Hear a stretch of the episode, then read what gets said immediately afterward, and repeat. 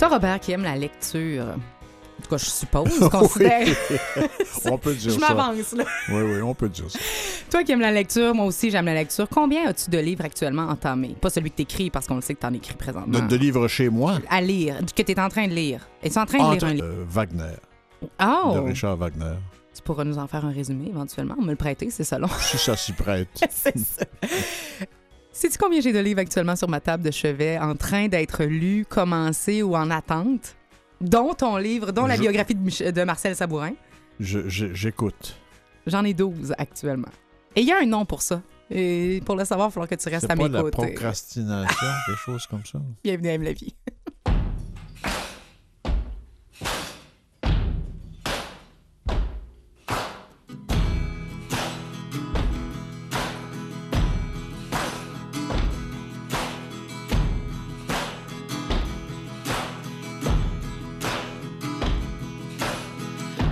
Feel the salt on my skin from a lover big enough for me to float around in.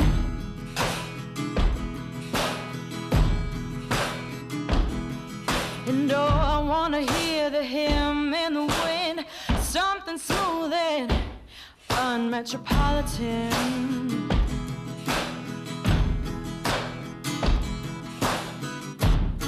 And I'll build dreamed of when I was a little kid.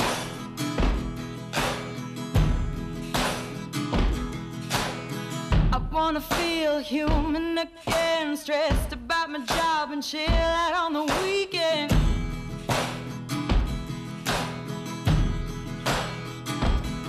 Wanna see the photographs I left behind. The grass may be greener, that don't matter if you're blind.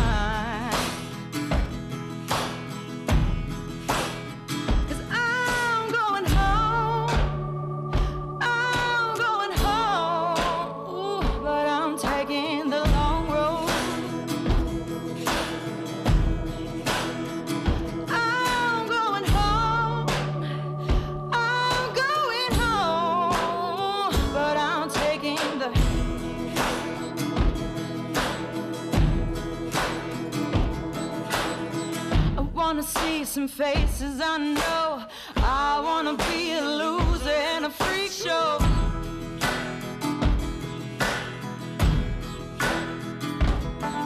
And if I never feel the salt on my skin, will I put the blame on my own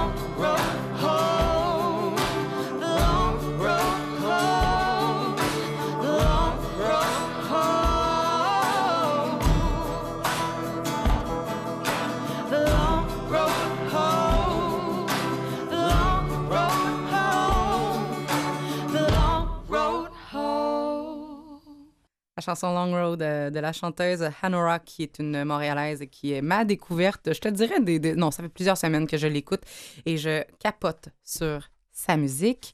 On parlait de livres euh, en début d'émission et euh, bon, on sait maintenant que je fais un peu du hoarding. En bon français. Du, euh, du hoarding, c'est, tu dirais comment en français? c'est une, de l'empilage, du ramassage, du garde, du collectionnage. Un bordel. Non, mais ils sont bien empilés, droit sur ma table de chevet, de livres. On parle de livres ici. On connaît bien les sudoku.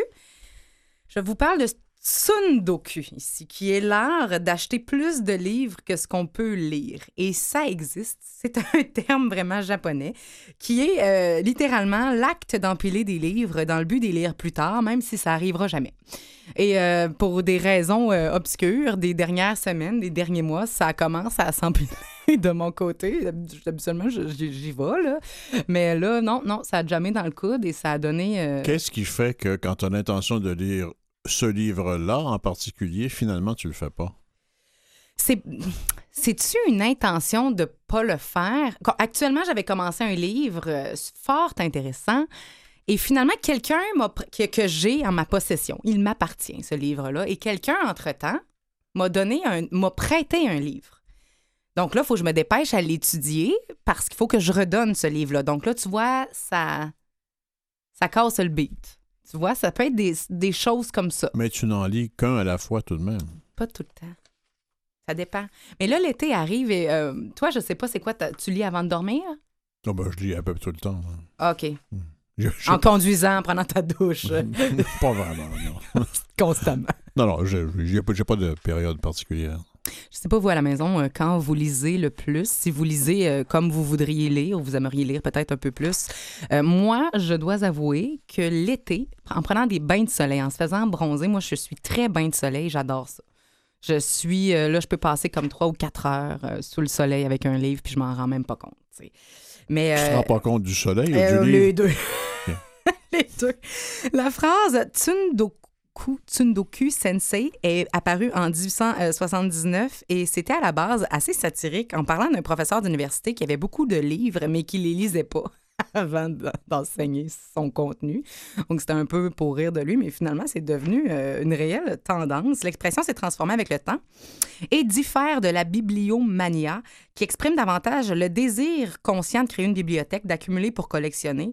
On sait qu'on on les lira pas tous, alors que ce dont je parle, on a vraiment une intention, malheureusement peut-être un peu procrastinée, de lire tout ce qu'on possède euh, en frais de livres. Donc, je sais pas si vous vous sentez, euh, si vous vous sentez touché par ce terme-là. Moi, j'ai plusieurs amis qu'on a Ben, bien- Il y a des livres qu'on achète aussi pour consultation éventuelle qui ne sont pas nécessairement des livres de lecture continue. Hein? Exactement. Exactement, dont des livres, peut-être des poèmes. C'est-tu des recueils, des euh, C'est pas des livres d'histoire aussi, réflexes, là, oui. des livres d'histoire, des livres de science. Hein? qui se lisent pas d'une manière euh, systématique de A à Z. On peut À, aller, à moins d'être malade. ouais. C'est quand même ça. Il existe maintenant 75 000 librairies gratuites à travers le monde. Les librairies gratuites, je ne parle pas d'un gros établissement, je te parle d'un petit projet qui a vu le jour en 2009 par Todd Ball, qui a, été appelé euh, Little Free Libraries, les petites librairies gratuites, et euh, qui a placé une petite cabane sur son terrain. Lui, au lieu d'avoir une boîte à, lettres ou euh, une cabane à oiseaux, il a décidé de mettre une petite cabane. T'as vu ça, Robert? À l'œuvre? j'arrive- de Nouvelle-Zélande et partout en populaire, hein? Nouvelle-Zélande, ils ont pris d'anciennes cabines téléphoniques à l'anglaise, Mm. rouges, là, et c'est devenu des boîtes d'échange de livres. Tu laisses ton livre quand tu as terminé, tu en prends un autre. C'est merveilleux parce que ça permet à tout le monde, peu importe la classe socio-économique, euh, je veux dire, de pouvoir avoir accès à de la lecture aux enfants. Il y en a qui finissent par faire ces boîtes-là avec du matériel euh, euh, à bricoler. Donc, euh, des crayons, des papiers, des ciseaux. euh, euh, plusieurs euh, citoyens finissent par s'amuser avec ça. Et c'est 900 000 voisins qui se rencontreront pour la première fois cette année seulement via ce beau projet-là. Quand on parle de connecter des gens avec un projet, là, sais que ça existe à Montréal. là. Il y a plusieurs Oui, oui. cafés. Plusieurs cafés. Chez, chez Venouski, où il y a ce, ce fameux sandwich euh, traditionnel juif, euh, ils ont une bibliothèque comme ça où tu fais échange des livres. Mais il y a plusieurs ben, cafés qui font ça. Plusieurs. Mais, oh mon Dieu, je prenais une gorgée de café. Par- Parlant de café, vous savez maintenant tous que je bois du café pendant l'émission euh, Aime la vie. J'ai un ami comme ça. Je suis allée chez un ami en fin de semaine et lui, il dit Regarde, je suis en train de lire la biographie d'Amy Winehouse. Je sais que ça t'intéresse, ben c'est sûr. Euh, il dit Moi, il dit Je, je savais de le finir. Il dit Si tu pars euh, dimanche, tu veux repasser à la maison, tu repartiras avec. Je dis Ah, Tu veux pas le garder? Il dit Non, moi, je ne garde aucun livre. Dès que, il dit Pour moi, un livre, c'est fait pour donner. Et chaque fois que je le termine, je le donne à quelqu'un. Belle habitude à prendre quand même.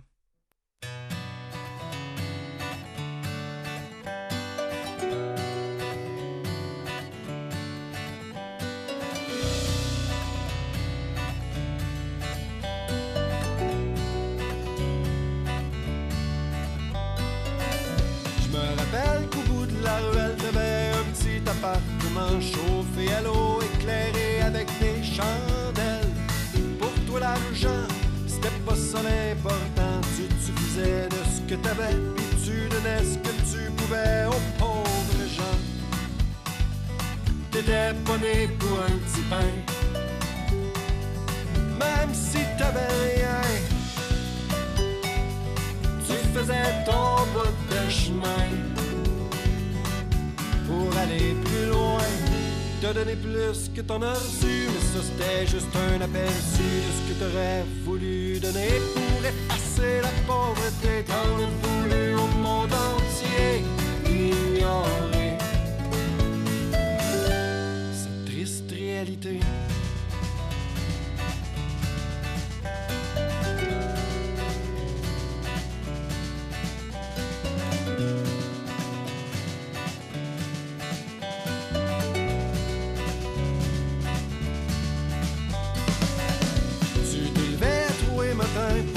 Ton petit train quotidien. Pour toi, la vie, c'était surtout de donner au plus démunis. Tu passais tes journées à aider ton prochain. Puis t'étais prête à te sacrifier pour améliorer la vie des gens dans le besoin.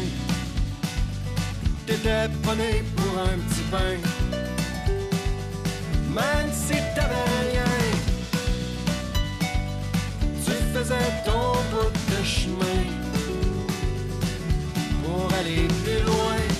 Te donner plus que t'en as reçu, mais ça c'était juste un aperçu de ce que t'aurais voulu donner pour effacer la pauvreté. T'en as voulu le monde entier ignorer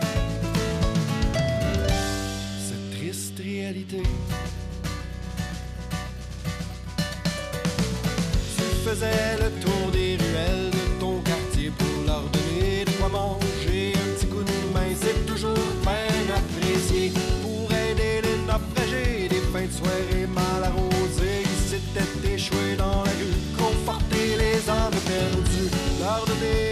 chaleur pour faire oublier la froideur. La dure réalité.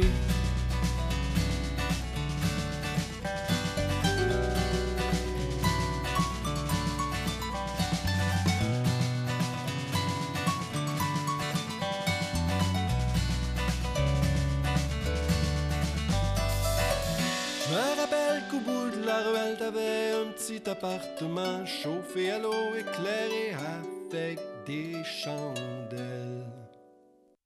Tu t'es réjoui cette semaine, Robert?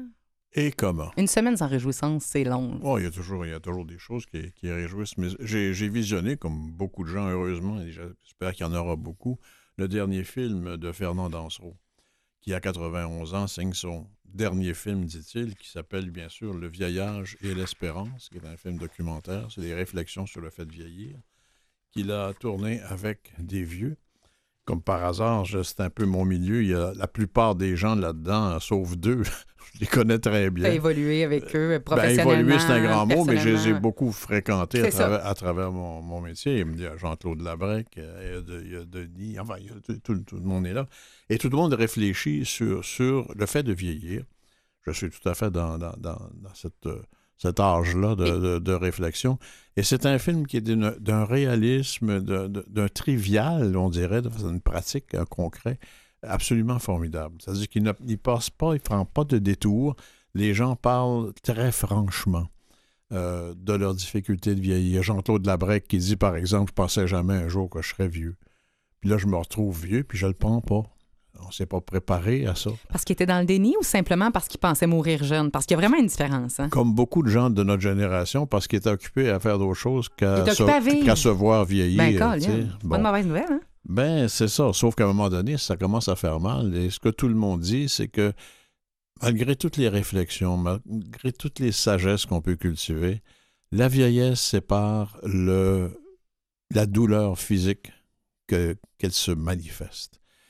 Tu peux te sentir jeune, tu sais, moi je me dis toujours, bon, je me, je me lève, j'ai 18 ans, puis dès que je prends mon miroir, c'est 132, là, bon. Il y a comme une distance qu'on prend par rapport à sa vie, mais ça vient avec la douleur physique. Alors comment on peut s'arranger avec sa douleur, comment s'en servir pour réfléchir, ça c'est loin d'être évident, parce qu'il n'y a personne qui aime ça souffrir. Quand tu sors pour aller prendre une marche, tu dis non, je pourrais pas aujourd'hui, j'ai trop mal Être dans la un corps douloureux, gauche. être dou- dans un corps douloureux, c'est aliénant. C'est absolument aliénant. Et évidemment, plus on vieillit, euh, ça s'arrange pas, ces, ces choses-là. Quelles que soient les pilules mir- miraculeuses achetées sur Internet, là, ou les cannes en bambou bénies, ça fait, ça, ça, ça, ça n'aide rien. hein. Et c'est un film qui est extrêmement touchant. Il y a un ami cinéaste euh, qui est là, qui a euh, presque 90 ans maintenant, dont la femme est Alzheimer, et on le voit dans, la chambre. Il va visiter sa femme, qu'il reconnaît à peine. Elle, réagit à peine à ses gestes de tendresse. Et lui, pour accepter l'évolution, le- elle a été, il a été 46 ans avec elle, il s'allonge le long d'elle, il pleure sur son épaule, il la prend dans ses bras. Et c'est un film qui arrache les larmes parce qu'on est tous destinés à être soit dans le lit comme Alzheimer, soit désespérés à côté du compagnon ou de la compagne Alzheimer. Alors, il n'y a personne en vieillissant qui, est, qui peut être vraiment insensible à ça. Le film veut traiter de l'espérance et on s'aperçoit que on- mieux vaut être réaliste que, que se noyer dans l'espérance parce qu'au bout de l'espérance, il n'y a que des déceptions finalement. Alors, mieux vaut les voir venir et les, et les accepter. C'est un film extraordinairement bien fait. C'est dû à la, à la- au grand métier de cinéaste talentueux qu'est Dansereau, euh, mais alors avec une maturité au niveau ré- réalisation extraordinaire, tout, tout en, en nuances, tout en petit. Lui-même, en Et sans tabou, j'im- sans filtre aucun- aussi, on y va.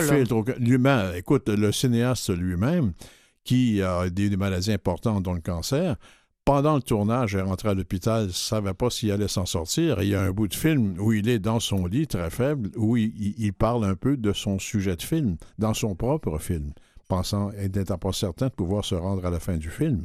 C'est un film extrêmement touchant, pas du tout décourageant, pas du tout pessimiste, mais réaliste, et ça nous rappelle les vraies choses de la vie. Bravo, hein? quel Euh, film. On a souvent parlé ensemble, et de toute manière en général, de, de cette acceptation, d'accepter comme étant un ingrédient du bonheur. On en a parlé maintes et maintes fois ensemble. Bon, que c'est crois ce qui se dit dans le film aussi, c'est ce, que je dis souvent. Le vieillissement, c'est- un processus. À, propos de l'acceptation, c'est Ben comme, oui. comme les piqûres.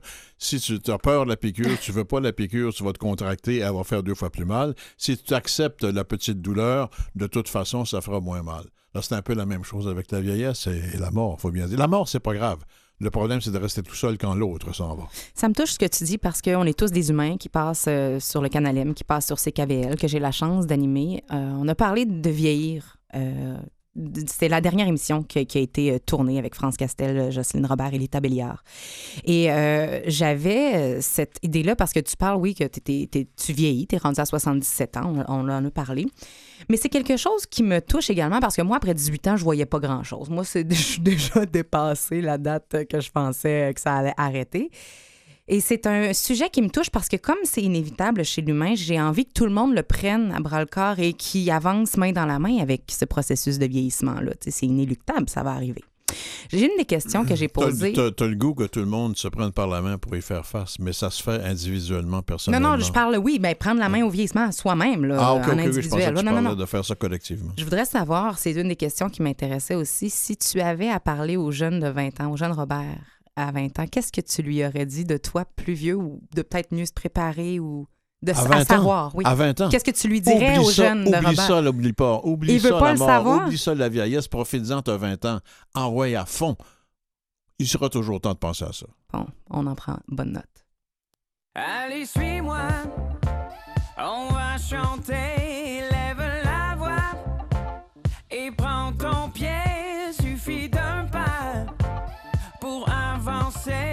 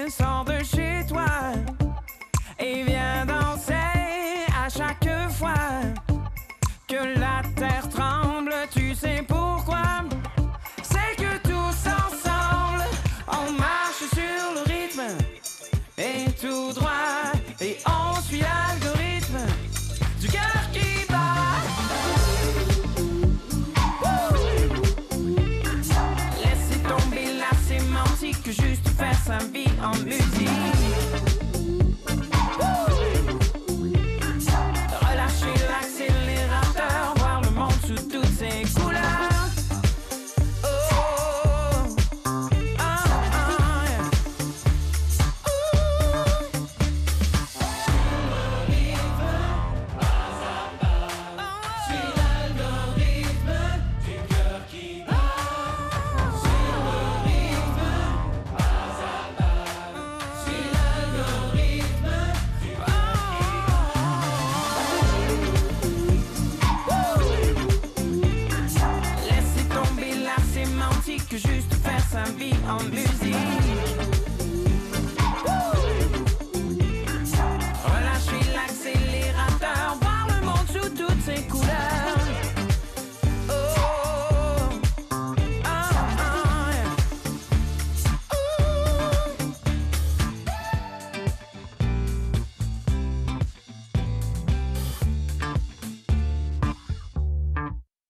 C'était Jérôme Couture avec la chanson Sur le rythme tirée de l'album Mon Paradis, que Jérôme, je le connais très bien. J'ai fait la voix avec euh, lui en première saison. Et pour vrai, je l'ai entendu dans plusieurs styles, mais ça, c'est sa signature musicale que je préfère. C'est groovy et c'est vraiment rafraîchissant, parfait pour euh, le printemps, qui bat son plein actuellement. J'ai envie de donner une voix à Dolly Parton, non pas qu'elle en manque. Il bat son, il bat son plein d'eau. oui. Je... Crème, oui. Oui, oui, effectivement. Effectivement. Après la neige, euh, la pluie. Et après la pluie, le beau temps, dit-on. Et, euh, et on va envoyer une pensée. euh, je sais, il y a plusieurs vidéos que j'ai vues de pensées positives et d'aide aux sinistrés touchés par les inondations actuellement à travers le Québec. D'ailleurs, tenez-vous vraiment à l'affût sur Facebook. Je vois beaucoup, beaucoup de gens qui ont des chalets à donner gratuitement le temps d'un hébergement temporaire, bien sûr. ouais. À prêter, oui, oui, oui, oui. Mais euh, à, à prêter le temps d'un hébergement temporaire, informez-vous à, à vos proches. Il y a vraiment euh, de, de magnifiques endroits stables où les gens peuvent euh, s'arrêter pour euh, reprendre leur souffle. C'est c'est important et on connaît les réseaux sociaux. On sait que ça n'a pas toujours du bon, mais ça, je vais t'avouer que ça a toujours très bien servi dans des cas comme ça. J'allais dire, oui, que je veux donner une voix à Dolly Parton qui a tout récemment, secrètement et humblement donné son milliardième livre à son organisme à but non lucratif, Imagination Library, une organisation qui existe depuis 20 ans et qu'elle a mis sur pied en l'honneur de son père qui pouvait, euh, qui pouvait pas lire. Ah, tu dis milliardième? Mhm. Mhm. Hey, c'est du... Mhm. c'est 1000 millions de livres. là. Mhm, mhm, T'es sûr? Billion. Billion en anglais, c'est milliard. Ouais. Ouais. Mais tu sais, je pense pas qu'elle l'ait fait tout seul. Je pense que sa fondation contient des gens qui euh, s'occupent de faire rouler ces affaires-là. Quand même. Mais ça fait 20 ans et donc, euh, oui. Et son père qui ne pouvait pas lire et qui, euh, et qui est l'homme le plus intelligent qu'elle connaisse. Donc, je trouve ça vraiment touchant. Et je te parle d'une liste euh, et vous, vous saurez me dire à, à- à la maison si, euh, quand vous allez voir euh, le lien. Qu'est-ce que tu veux? Ah! Ben non, mais c'est plus, c'est plus fort que moi. tu, me parles, tu me parles que Dolly Parton donne des livres parce qu'elle n'a pas le temps des livres. Je comprends. Elle, peut, elle, peut- elle- elle les voit pas, les livres. Elle a une poitrine trop populaire. Ah, t'es ça, tellement ça cache niaiseux. livre. Là. Ah, t'es niaiseux. Il pouvait pas s'en. Mais je suis contente. La, la semaine passée, tu t'es retenu quelques fois dans l'émission quand même. Moi, je tiens tout le temps. Mon Dieu, hey, t'es plein de pudeur. Tu t'améliores. Non, pas vraiment. Non, pas pas bien, Euh, oui, il y a une liste qui est sortie, euh, euh, qui, est, super intéressante. Une liste qui comporte les 30 livres qu'il faut avoir lus pour gagner ou obtenir son statut de bon lecteur à partir d'un questionnaire fait sur le Quora, Q-U-O-R-A, et qui est comptabilisé par The Knowledge Sharing Network. Il semble que ce soit pas... J'imagine que tu te considères comme étant un bon lecteur. Pour toi, c'est quoi un bon lecteur? C'est quelqu'un qui retient au moins une bonne partie de ce qu'il a lu. Oh my God, hey, c'est vraiment bon. Parce que c'est vrai que tu peux flasher en disant j'ai lu l'Odyssée, mais que tu t'as rien compris, t'as rien retenu, puis au final, tu veux juste faire du name dropping qu'on appelle en anglais, de, nommer ce livre-là parce que c'est beau, tu sais, dans une conversation. Mais oui, effectivement. Non, le critère qui est, euh, qui est retenu, du moins pour cette liste-là, il semble que ce soit pas le nombre de livres lus qui compte, ni même le fait qu'on retienne quoi que ce soit du livre qu'on lit, mais bien le nombre de catégories qu'on a pu découvrir ou qu'on a pu couvrir par la lecture. Donc, de lire trois à quatre ouvrages littéraires dans chacune des catégories. On parle, bon, euh, les catégories, les classiques occidentaux, euh, les dystopies, qui est des fonctions qui dépeignent les organisations les règnes par la peur, les cauchemars, genre euh, le meilleur des mondes d'Aldous euh, Huxley, qui, moi, me fait vraiment filer mal, littéralement, puis c'est pas le pire. Euh, et euh, La Servante écarlate aussi, là, que, que ça finit. euh, c'est ouf, c'est ça. C'est juste bizarre. Les science-fiction, les grands romans américains, euh, la littérature euh, poids lourd.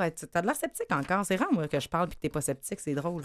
non, non. Si, bol. Non, non, mais j'entends de voir, euh, c'est parce que c'est des drôles de catégories. Fiction, ben écoute, c'est ben, c'est fiction, science-fiction, euh, que je viens de dire, la dystopie, euh, les classiques. euh, moi, je trouve que c'est assez de base, là. De base. Mais Bon, ben, c'est peut-être parce que je suis vieux jeu. Moi, c'est en, ancienne, ancienne catégorie. Tu sais, l'histoire, la géographie, la philosophie, la science, la psycho, Bon, ça euh, peut être ça aussi. le roman, le théâtre. euh, bon. Si. Quand même. Mais euh, je me demande quel est votre livre euh, préféré, si vous considérez un bon lecteur. Moi, je suis absolument pas une bonne lectrice. J'ai lu plusieurs livres dans ma, dans ma vie, mais j'ai des catégories là, tu sais, que j'aime. là. Je vais pas lire euh, des livres d'histoire, ça m'intéresse pas. Les célébrations de la vie, René Dubos. OK, je vais noter ça. Moi, je reste super cliché. Mon livre préféré, ça reste L'Alchimiste de Paulo Coelho. C'est, pour moi, ça a été, c'est rentré dans ma vie à un moment pile, euh, puis ça va rester ça, tu sais. Toi, c'est quoi? Les célébrations de la vie, René C'est lui encore? Ah, c'est vraiment lui? Absolument. Ah, ben c'est intéressant. En tout cas, dans cette liste, on retrouve l'Odyssée d'Homère, euh, un conte de deux villes de, Char- euh, de Charles Dickens, la série euh, des- du Seigneur des Anneaux, le cycle de fondation euh, d'Isaac Asimov, euh, tellement de livres gros que moi, j'ai pas lu. The Great Gatsby est là. Moi, j'ai écouté le livre et c'est la soundtrack que je préfère euh, de tous les temps avec Forrest Gump, mettons. Euh, mais euh, c'est à aller consulter. Si vous voulez commencer à vous y mettre, ben au moins vous allez avoir une référence incroyable. Et si vous lisez 3-4 livres dans chaque catégorie, vous allez devenir rien de moins qu'un bon lecteur. Ça, vous allez pouvoir le dire. Si vous vous en souvenez.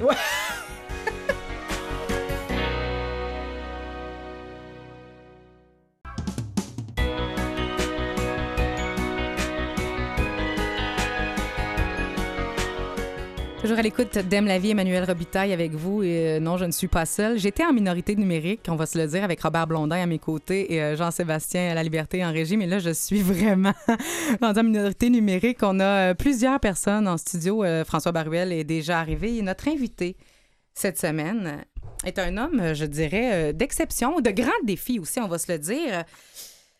Richard D. Dano, directeur euh, général de Moisson Montréal. Bonjour, Monsieur Dano. Bonjour. Bienvenue dans nos studios. Merci beaucoup. Bon, Moisson Montréal, c'est depuis 1984, si je ne me trompe pas. C'est la plus grosse banque alimentaire au Canada. C'est euh, 250 organismes qui s'approvisionnent chez vous, 1000 tonnes de denrées et une redistribution de 13 millions de kilos annuellement, 146 000 personnes aidées chaque année, 8 000 bénévoles. Vous êtes en poste depuis février 2016. Bravo pour vos trois ans d'ailleurs.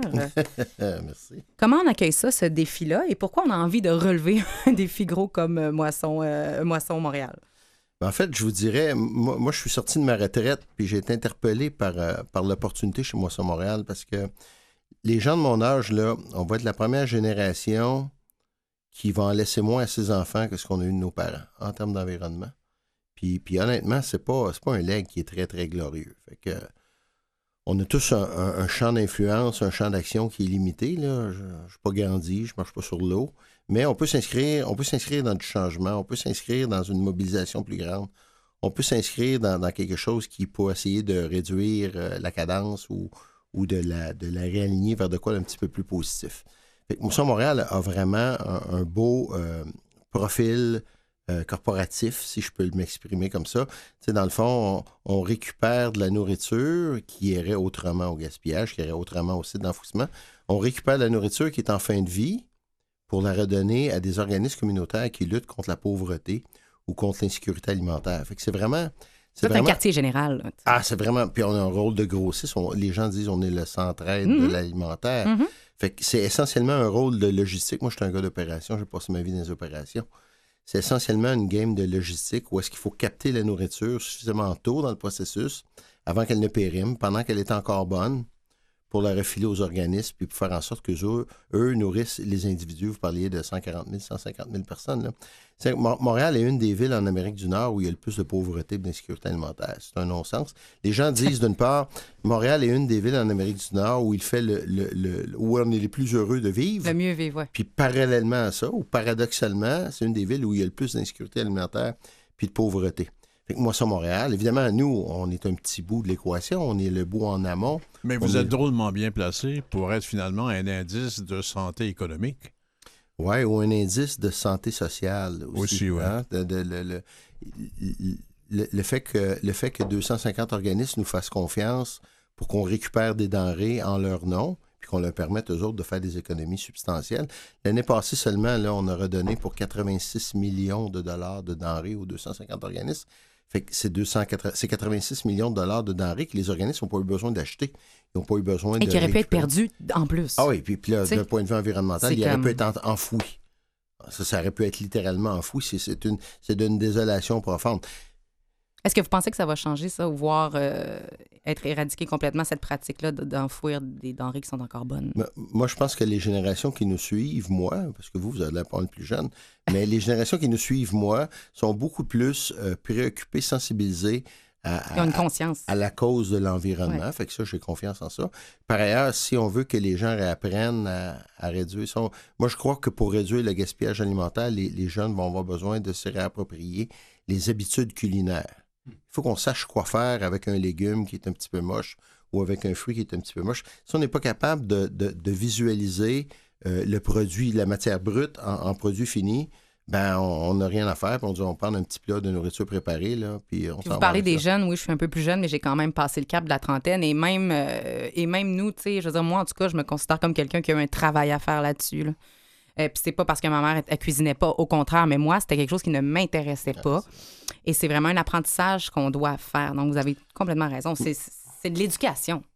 Il y, a, il y évidemment, les études démontrent depuis, depuis une dizaine d'années, il y a des études là, sur la planète. Ils disent que entre le champ et puis l'assiette, il y a 40% de la nourriture qui est perdue sur la planète. À tous les niveaux, là, que ce soit euh, chez le cultivateur ou, ou chez le transporteur, chez le grossiste, chez le détaillant, puis chez nous, dans notre frigo. Ils disent que d'ailleurs, l'endroit où le, pourcentage de gaspillage est plus élevé, c'est dans nos frigos. Fait que tout le monde, est un- on est un petit peu coupable de cet immense gaspillage alimentaire-là. Je pense que ceux qui nous disent, que ceux qui nous suivent, comme je disais tantôt, sont un petit peu plus préoccupés. Mais, mais, mais au-delà de la préoccupation, ça prend des habiletés culinaires. Il faut, il faut se réapproprier. C'est quoi la place qu'on donne à la nourriture et à l'alimentation dans nos vies? Outre le fait qu'on soit obligé de manger trois, jours trois fois par jour. Mais si on ne réapprend pas le, le plaisir de cuisiner, le plaisir de se rasseoir ensemble pour partager un repas, pour faire cette communion-là ensemble, ben on s'achète des petits plats préparés. Mais puis quand on a été euh, élevé à la cuisine rapide, le, le repas est très rapide. Il est souvent Ah, solitaire au coin d'un comptoir de restaurant. Euh, il faut ré- réinventer ça de zéro parce que je connais très peu de gens qui font à manger, moi, qui font de la cuisine. Mhm. Très peu. Ah. Moi, moi, moi j'ai suivi des cours de cuisine, j'avais 35 ans. Par, intérêt, puis parce que j'avais un petit peu plus de temps, puis je me disais, c'est tellement, c'est tellement une belle activité. C'est une activité à, à gratification instantanée. là. Tu fais de la popote, puis tu la manges après. des- Mais, mais c'est ça. Fait fait je pense qu'il y a une partie de la solution qui est là, dans le fait de se réapproprier euh, les, des, des habiletés culinaires. Il y a un bout d'être conscient sur Ben, l'impact gaspiller, du c'est notre responsabilité. On est capable de faire quelque chose individuellement euh, pour ça. là. Est-ce que pendant qu'on vous a avec nous, est-ce qu'il y a des denrées euh, que vous avez de la difficulté à amasser ou, ou qu'on pense pas vous donner, mais que vous avez vraiment besoin? On va faire un appel à tous pendant que vous Ah, êtes c'est, là. mer- c'est merveilleux. C'est une excellente question. Le, le- oui, il y a des denrées qu'on n'a pas. Il y a des denrées qui ne périment pas, qu'on n'a pas, comme de l'huile végétale, Hum. comme de la farine, comme de- vraiment des aliments de base, De base. pour la cuisine. Ouais. Puis c'est pour ça que nos organismes nous disent que, nonobstant l'immense quantité de nourriture qu'on leur donne, ils sont toujours obligés d'en acheter une petite partie. Parce qu'il y a des affaires qu'on ne retrouve pas dans le, dans le- dans le marché, si vous voulez, du, du gaspillage alimentaire. Fait que de l'huile, de l'huile de Personne cuisson, va jeter de la ça. farine, des Ça, ça serait bien, ça serait bien que les grands, les grands distributeurs Mhm. alimentaires ou, manufacturiers alimentaires soient obligés de donner un pourcentage de leur production à ce genre Fais de, 1 de mettons, là. Fais juste pour dire. Ça serait déjà Ça énorme. Ça serait énorme. Il y a- le, le- le- le- le monde du. On, on a beaucoup. On- nous, on n'est pas financé par l'État. Le, le gouvernement est pas mal désengagé de la lutte contre la pauvreté ou, ou contre l'insécurité alimentaire. Fait on est essentiellement supporté par le public puis par les corporations. Les grandes bannières alimentaires ou les grands joueurs de l'alimentaire sont très solidaires des moissons. Ils nous supportent beaucoup en faisant beaucoup de dons alimentaires puis beaucoup de dons financiers. Ils sont très engagés. Le, le- le- ils comprennent, on, on joue dans le même tal, puis, puis habituellement, ils sont là. Mais, mais c'est compliqué, puis ça peut, être, ça peut devenir restreignant, hein, parce que la nourriture, ça revient trois fois par jour, Mhm. 365 jours par année. Moi, sur Montréal, ça fait 35 ans que ça roule. Là. Ça fait 35 ans qu'on chante la même chanson, qu'on dit on a besoin d'un petit peu plus de, de nourriture pour aider le monde. Puis puis il faut comprendre que les gens qui sont aidés, là, les- beaucoup nourrissent des préjugés défavorables par rapport aux banques alimentaires. Ils se disent Ah, que les gens s'organisent, puis qu'ils se prennent en main, puis qu'ils aillent plus loin. Mais les, les deux tiers des organismes à qui on donne la bouffe ne sont pas dans de la charité pastorale. Les deux tiers des organismes à qui on donne la nourriture, ils sont dans des projets de réinsertion sociale. Ils sont dans des projets réels de lutte contre la pauvreté. Ils sont dans de l'empowerment des individus pour que les individus... Et des familles aussi. et des Parce que ça a changé, la pauvreté. Là. On n'est plus à l'abri. là. Be- beaucoup. Fait que le- Tiens. le- il y, a- y en demeure des organismes qui sont qui vont donner une boîte de nourriture à des gens. C'est plus un modèle de pauvreté ou de charité. Mais, mais la vaste majorité des organismes sont dans quelque chose de plus grand, sont plus dans du support aux individus. On dit on va donner un pont, un bridge, un pont, une, une- une passerelle aux individus qui sont défavorisés matériellement pendant une courte période de leur vie. Puis ils vont retomber sur leurs pattes, puis ils vont devenir autonomes comme vous et moi. Puis comme collectivité, on aura fait de quoi d'intelligent. Mais ils ont l'obligation de se nourrir pendant qu'ils font un cheminement. C'est ça. Puis c'est pour, qu'on- c'est pour ça qu'on est là. Exactement. Euh, la grande récolte pour les enfants se Hmm. termine actuellement. Il reste le grand souper bénéfice le 2 mai prochain. Ça se passe où, quand, comment, pourquoi? Ça se passe au... Oh mon Dieu Seigneur. Au Smoking Valley. Ah, vous êtes bien fin. Je Au pensais- Smoking Valley. C'est bien fin. je me- J'avais peur de mal prononcer le nom. Au Smoking Valley. En, en fait, le, le- le- vous voyez, ça, ça, c'en est un bel exemple. La campagne de la grande récolte pour les enfants, c'est pour répondre à un besoin très spécifique. Les, les femmes enceintes ou les poupons ont des besoins alimentaires très particuliers. Ben oui. Puis des petits pots pour bébé, puis des couches qu'on retrouve dans le panier alimentaire, c'est quelque chose qu'on a très peu. On ramasse très peu ça. Ça aussi. Du, du, euh, ce qu'on appelait avant du, du lait maternisé, là, ça, ça s'appelle autrement, là, mais euh, vous comprenez ce que je veux dire, les préparations laitières, là. On trouve pas ça, puis c'est tellement, c'est tellement important. Puis quand, le- quand les gens ont un premier enfant, là, euh, on le voit sur le compte, on le voit sur la facture d'épicerie, là, les, les- les premiers mois, ça coûte quoi? Fait qu'on fait une campagne spécifiquement pour ça. Puis, puis en plus, les besoins, les impacts de l'insécurité alimentaire en très bas âge, 0-5 ans, sont immensément plus graves, sérieux et, et durables Ben oui. que euh, l'insécurité alimentaire chez des gens de mon âge puis de ma taille. Est-ce qu'on peut donner des couches jetables?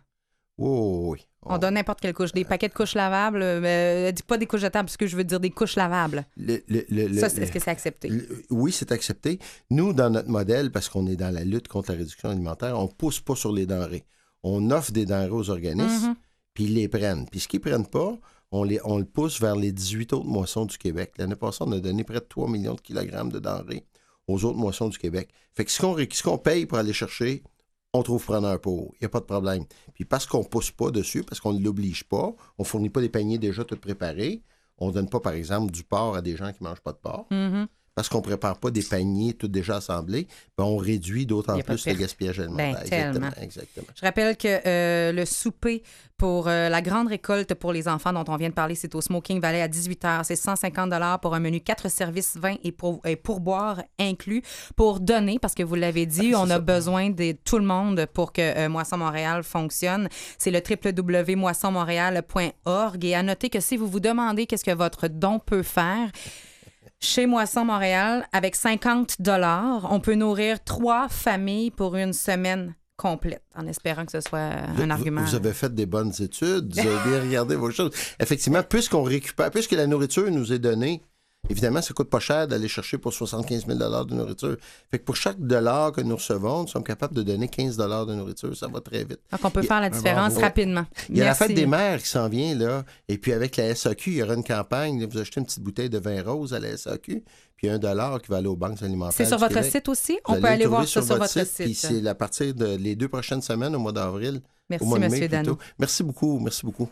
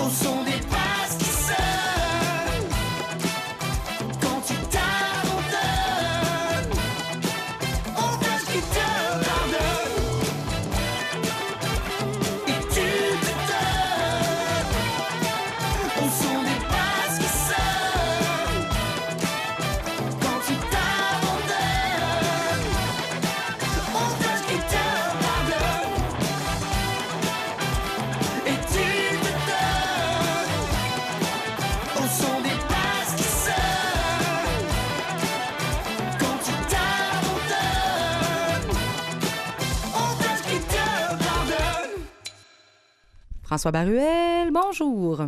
Bonjour Emmanuel. On parle pancréas ensemble aujourd'hui, je suis Voilà. On parle pancréas parce qu'en fait, euh, il y a de grandes avancées. On sait que le pancréas est un des cancers les plus dramatiques, les plus rapides, Ouais. les plus mortifères, les plus tout ce qu'on veut, et qu'il est notamment diagnostiqué très tardivement. Donc, euh, on se retrouve souvent avec un cancer avancé, avec des métastases, avec euh, soit un cancer de la tête du pancréas, soit avec le, pan- le- le pancréas, c'est comme en fait un drapeau. Non, je ne sais pas. Voilà, le pancréas est un drapeau qui est arrimé d'un côté, la tête du pancréas, qu'on appelle la tête du pancréas, qui est arrimée au duodénum et au cholédoque, c'est-à-dire juste contre le foie. Et puis l'autre partie, elle est, elle est libre, disons, mais accrochée quand même évidemment au péritoine et à tous les C'est éléments quoi le sont péritoine? Je ne connais pas beaucoup. Le les- péritoine, c'est, c'est- le péritoine, c'est un rideau qui couvre le, le ventre sous la peau. Ah. D'accord? Bah oui, c'est ce qui permet, en fait, c'est l'emballage.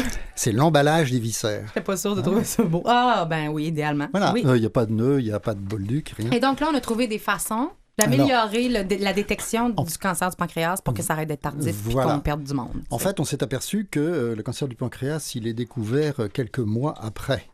Parce que actuellement, c'est compliqué d'avoir un rendez-vous avec un médecin. Et c'est le médecin généraliste, le médecin de famille, qui en premier détermine et dit qu'il faut faire des examens.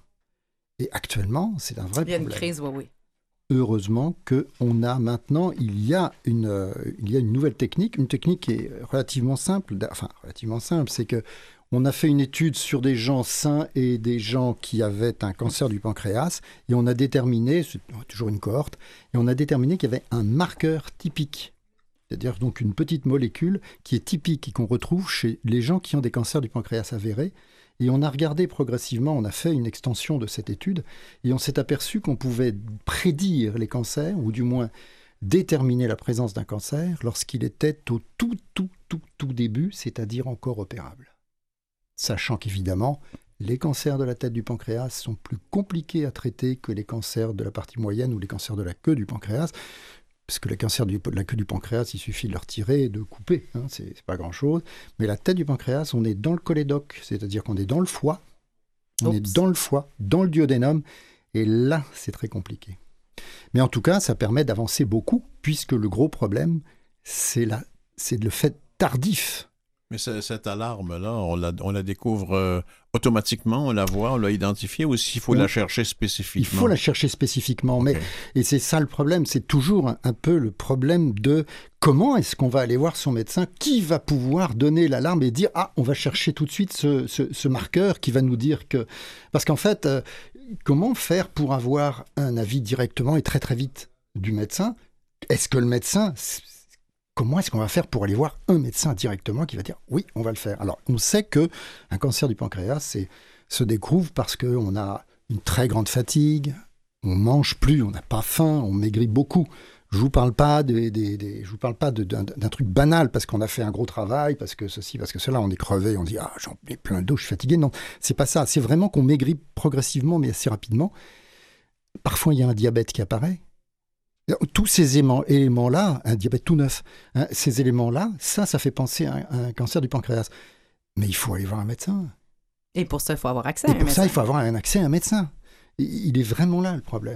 C'est intéressant parce que euh, dans, certaines pratiques, dans mon ancienne vie, on voyait des symptômes comme ça de cancer dans plus du niveau, euh, euh, ben, je dirais intestinal, mais sur le plan digestif, entre autres de l'estomac, du pancréas, ces choses-là qui ressemblent à, à la base à des symptômes qui peuvent ressembler à un début de dépression.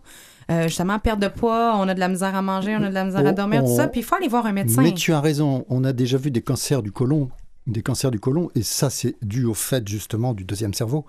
C'est Mhm. qu'on a vu des cancers du côlon qui entraînaient une hypotonie, une Mhm. fatigue généralisée, Mhm. etc. Et en effet, quand on voit ça et qu'il n'y a rien d'autre, la première chose Émotionnellement, à ça faire, va pas, tu sais, ouais. non, la première chose à faire, c'est en effet de faire une colonoscopie. C'est- sûr et certain. Mm. Mais là, c'est pas une dépression parce que c'est les seuls Exactement. signes hein, dans le pancréas. Mais on Et- pourrait, il faut savoir que des fois, les signes se chevauchent, puis c'est pas, ça veut pas dire que c'est émotionnel, fait, ça peut être physique. Ce, ce signe-là dont tu parles est, est disponible actuellement au médecin de généraliste? Actuellement, il est disponible. Alors, on va là maintenant, il faut faire sur une très grande cohorte pour Ouais. vérifier, mais sur une cohorte moyenne de bonne qualité. Enfin, il y avait quand même 800 personnes. hein, ça, ça marche. Donc maintenant, on va faire une très très grande cohorte, et là, ça va être, ça va, là, ça va être une véritable avancée. Je pense que c'est, si on peut le faire dans un bilan annuel, par exemple, ça serait top. Là, au moins, ça permet. Et que ça fasse partie de, l'examen de routine, ou du moins à partir d'un Exact. certain âge. Est-ce ou, que ça euh, se fait ouais. par la- à travers l'analyse de sang ou, ou autrement? Exactement, c'est une analyse de sang. Ah, ben alors, oui. Mais non, mais on- c'est ça, on- le On truc. la coche, ben voilà, oui. c'est ça, on coche dans, le, dans, dans, dans ce que tu veux, l'hépatite C, l'hépatite A, l'hépatite, etc. Et après, on est très optimiste de pouvoir le traiter. Ça, C'est ça qui est Et alors justement, il y a, il y a ensuite il y a une autre chose qui est très intéressante. Ah c'est c'est trop important. C'est que le pancréas, on s'est aperçu qu'en fait le scanner empêche d'avoir une limite exacte, ne permet pas d'avoir la limite exacte du, pancré- de- du cancer du pancréas opérable. Et en fait, lorsqu'on est sur le site et qu'on a ouvert le ventre, c'est pas le pancréas qui gigote et qu'on trouve pas, mais par contre c'est le, c'est on fait une échographie, on a fait une échographie du, C'est pas ce que d'autres études disent. mais non, mais je vois pas lesquels. En tout cas, c'est l'échographie permet de voir exactement l'endroit où il y a la tumeur et le- l'envahissement vasculaire. Et on, ça permet d'opérer 10 personnes, en fait, sur 10 personnes qui ont un cancer et qui étaient opérables avec l'échographie, il y en avait 6 que, la- que le scanner disait non opérables. Ah, quand- même. C'est c'est vraiment un changement, là aussi, qui est énorme. Donc, si on conjugue les deux, ça va être top. super. Super. Merci François. Je t'en prie.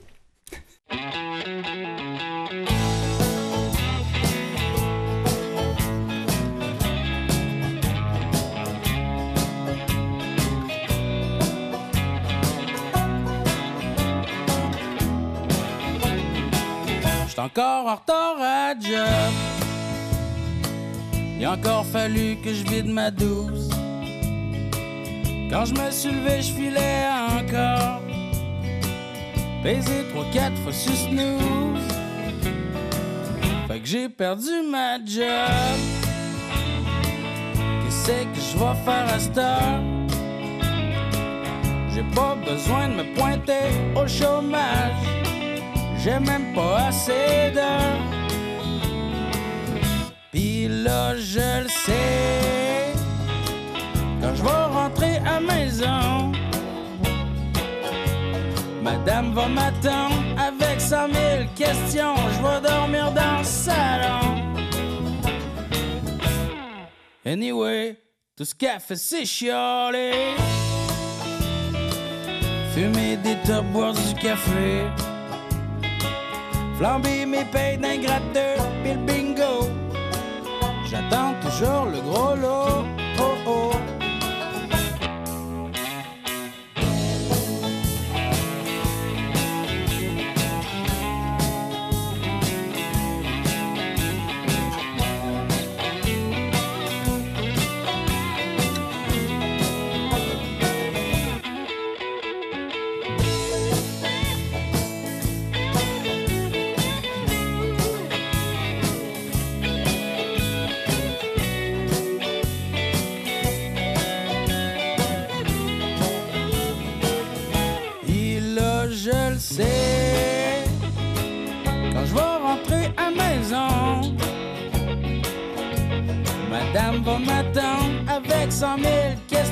Je vais dormir dans le salon. Fait que me v'là à brasserie. Question d'oublier aujourd'hui. Tant qu'à se oublier demain. Tous les matins, le même refrain. Puis là, je le sais.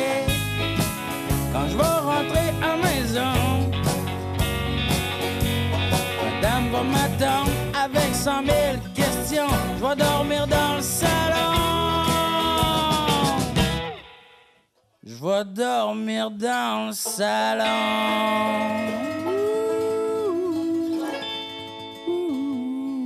Journée mondiale internationale de cette semaine, on passera pas certainement pas à côté, surtout pas avec des journées euh, internationales comme la Journée internationale du jazz. 30 avril, proclamé en novembre 2011, ça vise à sensibiliser les communautés aux vertus du jazz comme outil éducatif, imaginez-vous donc. C'est un vecteur de liberté euh, d'expression parce que l'improvisation en jazz, je m'excuse, mais c'est vraiment important. Et moi, en tant que, en tant que musicienne, en tant qu'artiste, en tant que chanteuse, l'improvisation fait partie, à un moment donné, d'une espèce de laisser-aller, d'outils de connaissance de soi. J'irais jusque-là, là, tu sais. C'est super intéressant et c'est vrai que le jazz, on a quand même euh, le plus gros festival de jazz au monde ici à Montréal. Est-ce que tu as écouté le film La La Land avec, Bien sûr. avec Emma Stone? Moi, je l'ai écouté comme six fois, mais je pleure vraiment beaucoup trop longtemps. enfin, c'est gênant. Mais euh, si vous voulez euh, écouter ce film-là, ça va vous in- ça va comme faire un petit pont, euh, un premier pas, je dirais, vers le monde du jazz parce que le personnage qui est tenu par Ryan Gosling tripe sur le jazz, veut s'ouvrir un pub de jazz.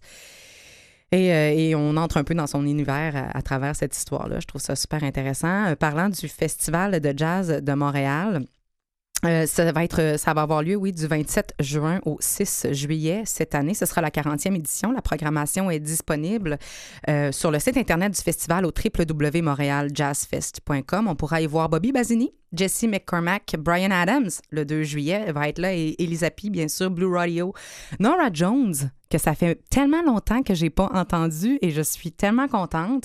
Beaucoup d'autres également seront euh, là. La programmation est super bonne. Allez euh, faire un tour, restez à l'affût également. Et cette magnifique journée du 3 mai, euh, je vous donne un indice, Robert, si tu as envie de jouer. La prochaine euh, journée, euh, ça parle de ces trois mots-là. Tintin, un roi de France, un cirque et des lunettes. Qu'est-ce, quel est le mot qui relie ces quatre mots-là? Tintin, un roi de France, un cirque et des lunettes. J'en sais, j'en sais, il lève la main. Le roi soleil. La journée mondiale du soleil. Euh, Bien qu'il soit à 150 millions de kilomètres de la Terre, il manque pas sa shot pour euh, autant et manque pas d'être essentiel nécessairement. On en a besoin. Là, je commencerai pas à faire les éloges du soleil, mais moi, je suis une fille très soleil et j'adore le soleil et les bains de soleil et la chaleur. Donc, euh, bonne fête, Papa Soleil. 4 mai, journée mondiale du jardinage nu. Je voudrais juste vous rappeler que si vous avez envie de faire une activité de nudiste, rappelez-vous qu'il y a de l'éthique à respecter. Assurez-vous de rester en règle, hein, parce que chaque municipalité, chaque région, c'est... euh, Robert, ça te demande pas?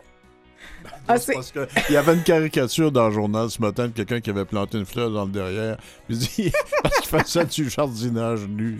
Assurez-vous de rester dans les règles de l'endroit où vous habitez et amusez-vous si vous êtes dans votre cour en arrière. Ça va être parfait. Merci Jean-Sébastien Liberté en régie. Merci Catherine Bourderon à la recherche. Merci Robert d'être là. Hey, euh, la semaine prochaine. Euh, assurément. Merci tout le monde. Bye bye.